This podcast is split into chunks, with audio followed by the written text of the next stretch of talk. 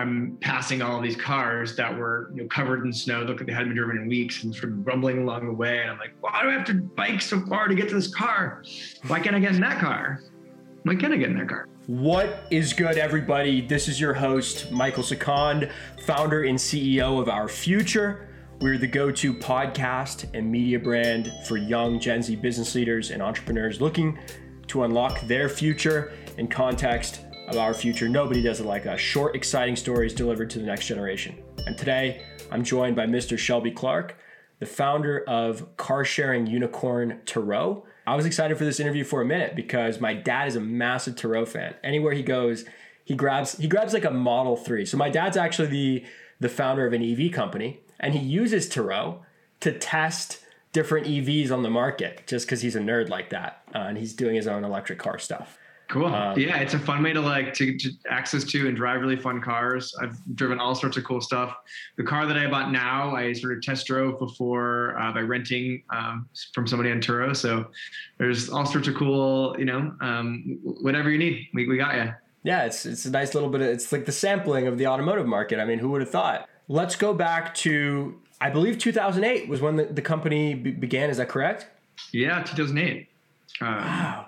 I was a recovering management consultant. That was sort of the first job I had uh, coming out of college. Um, and I'd worked briefly at a, a nonprofit startup called Kiva dot org. I decided to get an M B A. Not necessarily the most straightforward decision, uh, you know, going into debt, but I thought that a couple of years in a really good environment around smart people and, you know, having some time to incubate something would, would be, uh, would be helpful. So, um, uh, I packed up and, uh, and moved to, uh, to Boston to start, uh, an M B A at Harvard in the fall of two thousand eight, really, really strong focus on entrepreneurship. Um, and, um, the, uh, I didn't own a car when I was there. I was using Zipcar. And I loved that I could sort of have all the mobility that I needed. Um, I could uh, rent a Prius if I was going to Trader Joe's, or um, a convertible if I was going to the beach, or an S U V if I was going to the whatever mountain. Fits the mood. But uh, I, I found that whenever I waited until I needed the car, like I don't really plan that far in advance. And so I would, you know, I'd be like, okay, I need a car in a couple of hours. And everything, when I would do that, everything close to me was booked. And so there was sort of this... Um, This one, there was definitely a light bulb moment for Turo. And uh, one day I resorted to the closest car to me, and it was two and a half miles away. And um, it was it was one of these days, I don't know if you've, you live in Michigan, so you understand a brutal winter. Yeah, I understand the I understand brutal winters. Even though I'm in California, so I'm in Santa Cruz right now. So I'm not too far from okay. you probably, because you're All in Venus, right? right? Uh, I'm in San Francisco today, but yeah, okay. based in Venus. Um, and... It's one of these days when uh, it was like sleeting upwards, you know, like the, the elements are attacking from every direction. And I had to, to bike two and a half miles to get to my car. And, you know, I'm passing all these cars that were, you know, covered in snow, look like they hadn't been driven in weeks, and sort of rumbling along the way. And I'm like, why do I have to bike so far to get to this car? Why can't I get in that car? Why can't I get in that car? You know, like I sort of went back to those Kiva roots about connecting people online, creating a marketplace to connect people. You know, it's clear that um, in order to satisfy our mobility needs, we don't we don't need more cars. I mean, America has a love a car with the love affair with the automobile. We've got more cars than people in the United States. Um, what we need is better utilize the cars we have on our own roads. And so, um, just sort of was like, you know, we need to have a marketplace, a way of connecting. And um, you know, I was like, this either must exist, and I just don't know it, or there's a reason why. And um, So, you know, I rushed home and started, you know, looking up what all I could find, reserving domain names. That was what we do, right? Um, and sure enough, nobody was doing it. And it took me a while to figure out um, the reason why was insurance. Um, right. Nobody could figure out how to insure it. But but the basis of the idea was that Zipcar's lots were centralized, but there's a garage around every street corner. Why isn't that where you get your car from? Was that kind of the, that was like the core opportunity? Absolutely. The first thing yeah. you saw. So, you know, being able to come together with our own um, communities and neighborhoods and better utilize the resources we already have. So, um, yeah, it was, uh, you know, at, at, in two thousand eight, it was a pretty like weird idea for a stranger to drive off in your car. Um, one hundred percent. Because Uber wasn't started. Uber wasn't started till, was it twenty twelve, or was it a little bit earlier? I think it was two thousand nine is when okay. they started with black cars. It may have been okay. twenty eleven or twelve when they started with, with personal cars. Yeah. Do you, Did, did you think you could have done the Uber, Uber idea when you think back about it? You know, I mean, um, I definitely remember like watching Uber. And so the first iteration of Uber was all black cars. So like um, just idle black cars in San Francisco. And it was, it was, it took off like wildfire. And I do remember thinking like, oh, somebody's going to do the peer-to-peer version of this. Like, and, you know, there were times it was like, could we do this? Like, should we do this? And, you know, we were really heads down with what we were working on at Turo at the time. Um, and, you know, it's ideas are a dime a dozen. It's about executing. So, um, you know, I think, uh, you know, we, we made our decision. We played our cards. You know, we've built a great business that I'm really proud of. So, yeah. it's a billion dollar, it's a billion dollar company. Are you complaining? Absolutely not. So right. Let's talk about execution, right? What the question everyone's asking is what you mentioned earlier. Like, how did you figure out the insurance piece? H- how could someone use your car and, and not be insured? Well, so, you know, um, it was a difficult problem. And, you know, so I was in business school, as I mentioned, and um, I had uh, two co-founders that sort of um, business school classmates that were going to, you know, sort of help me get, up, get this off the ground. One of them was an insurance expert. And, um, and you know, so I was like, okay, great. Tara's on it. She's going to help me do this. And after six months, she quits. And she's like, you're not going to figure out the insurance. I was like, ooh. Ouch. You know, she had had all sorts of um, conversations with people, like her contacts about the insurance industry, and and just she was like, you're not going to figure it out.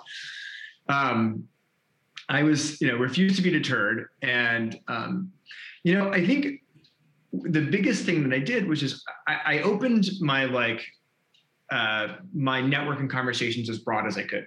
Um, I think that like a lot of early, you know, entrepreneurs in the early days, they're worried about somebody stealing their idea.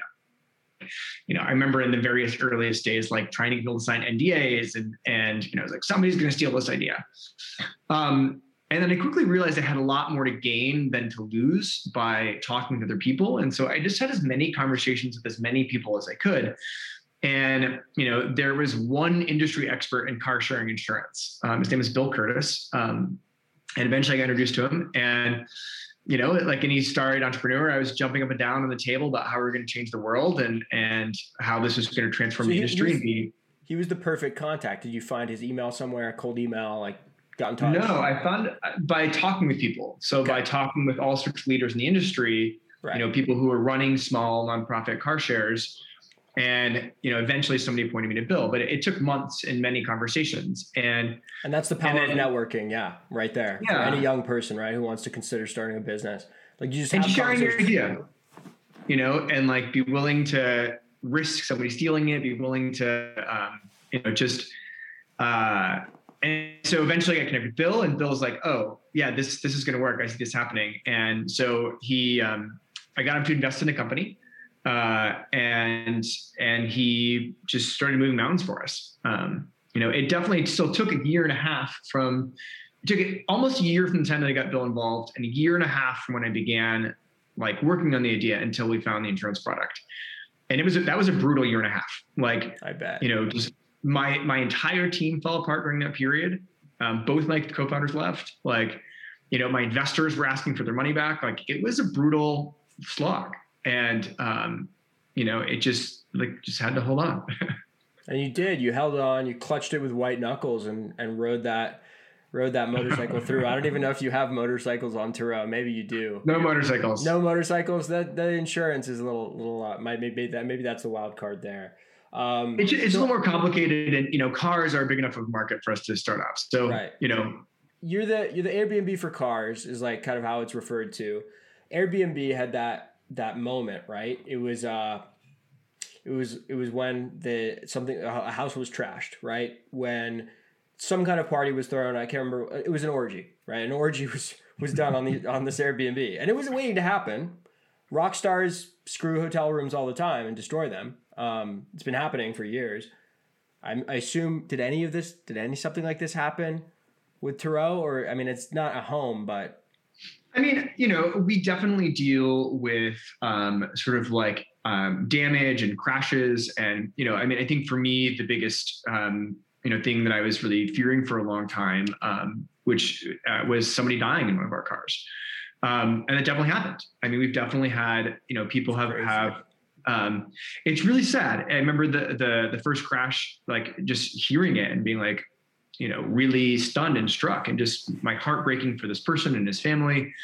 Um, and, um, you know, but this is also like what happens when people get in cars, right? Like people, they get in accidents and, and, you know, we've now gotten to a scale where we have millions of cars that are moving around the world and, and it's not inevitable for for accidents to happen. And so, you know, what was really important was that our insurance policy sort of stood behind, um, you know, and protected the people and, um, you know, and, And, you know, fortunately, um, everything worked. You know, our insurance policy, um, you know, it, it covered the accident. Um, it, you know, it, uh, the, the, the accident was settled with the insurance within the insurance limits.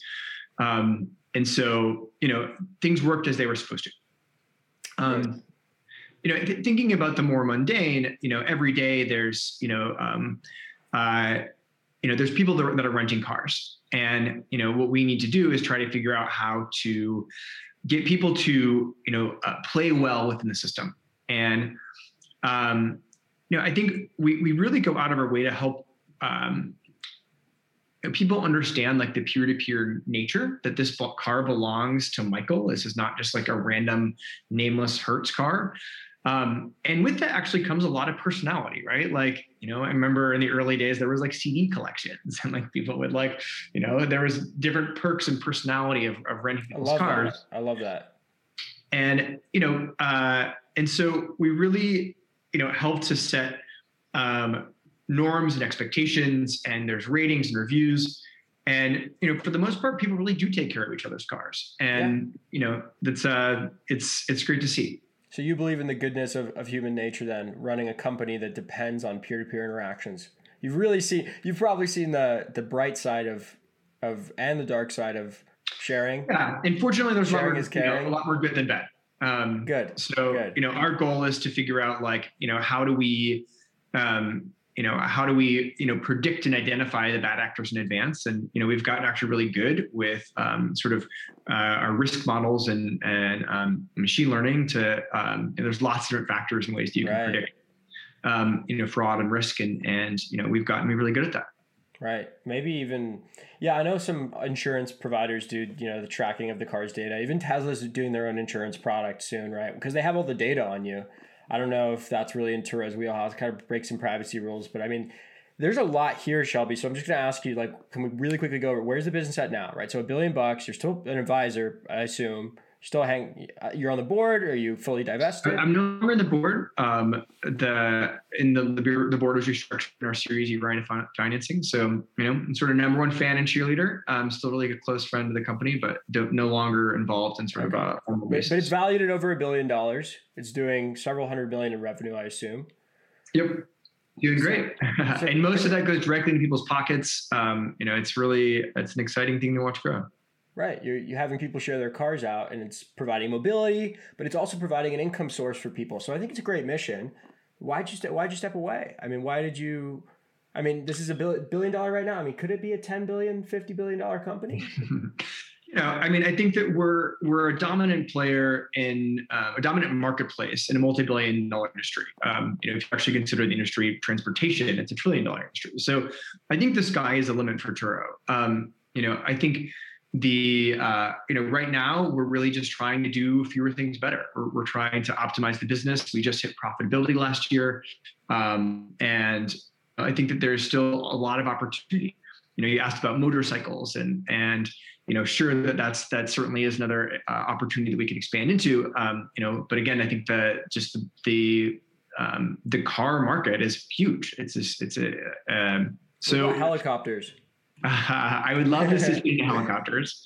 Um, you know, there's, but this was sort of the one thing that I learned. So that's why I stepped away from the business. You know, I was, you know, a young twenty something entrepreneur who didn't really like have any experience in growing a company. And, you know, I did a really good job at getting the company going, getting a lot of momentum, a, a lot of um, sort of uh, recognition um, for the company, which enabled us to find a really, really amazing C E O. And, You know, um, we brought on a great guy, Andre Haddad, um, and, you know, he's fantastic about optimizing and scaling a business. And I learned a lot from him.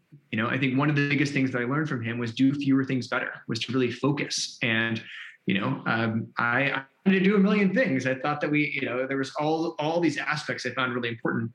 And Andre was really good at saying no to things and saying, we're going to be super focused. We're going to hit our, we're going to hit our goals and metrics. Um, and, you know, he's really done a fantastic job at, uh, at scaling company. And I think that for any, um, you know, so a couple of important aspects or things or lessons or, you know, to, to, to have faith in yourself and your idea and your creativity. And, you know, uh, don't let the bumps, um, sort of sway you along the way, because you will find bumps. Um, and, you know, to, to really focus that, you know, as you're trying to, um, you know, to, you know, to build and get something off the ground, being able to actually execute and get something launched is way better than to have like twelve unfinished ideas. Right. And that was really something I learned about. Well, you invested your whole life into growing this business. And, you know, I think that's a characteristic of a good leader, to be able to step away and say, this guy, the C E O, can do it better. Right. I mean, any guy who brings in another C E O is, is making that, that choice, um, to do that. So, I mean, it's pretty incredible. So, I mean, you you probably wouldn't have, you don't have to work again in your life, you think? Uh, maybe one day.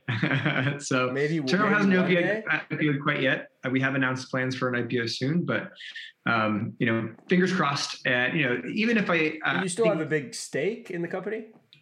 I definitely still have an ownership stake in the company. Okay, you still have um, an ownership stake. Got it. And, you know, very excited for the potential I P O. Um, yeah. But, you know, I mean, I think that, like, uh, I also find... Um, a lot of purpose in work. I've, you know, I've gotten really involved in yoga and meditation. Um, there's an emerging world of psychedelic therapy. That's where I'm spending most of my time right now. Um, and, um, you know, so I think that uh, it's, I'm really fortunate to be able to be pursuing, you know, work that makes me passionate. Um, but hopefully that's something everybody can do, is to find, um, you know, the work that really lights them up, you know, and, and each of us find our own path. Ladies and gentlemen, that was Shelby Clark, the founder of Turo, the world's first and largest peer-to-peer car sharing marketplace. Thank you so much for listening to this podcast episode. I had a blast meeting Shelby. I hope you guys did too. Please, can you leave me a review on Apple Podcasts? It would mean a lot. And I'll be with you guys again soon. So what you got to do in the meantime is stay frosty.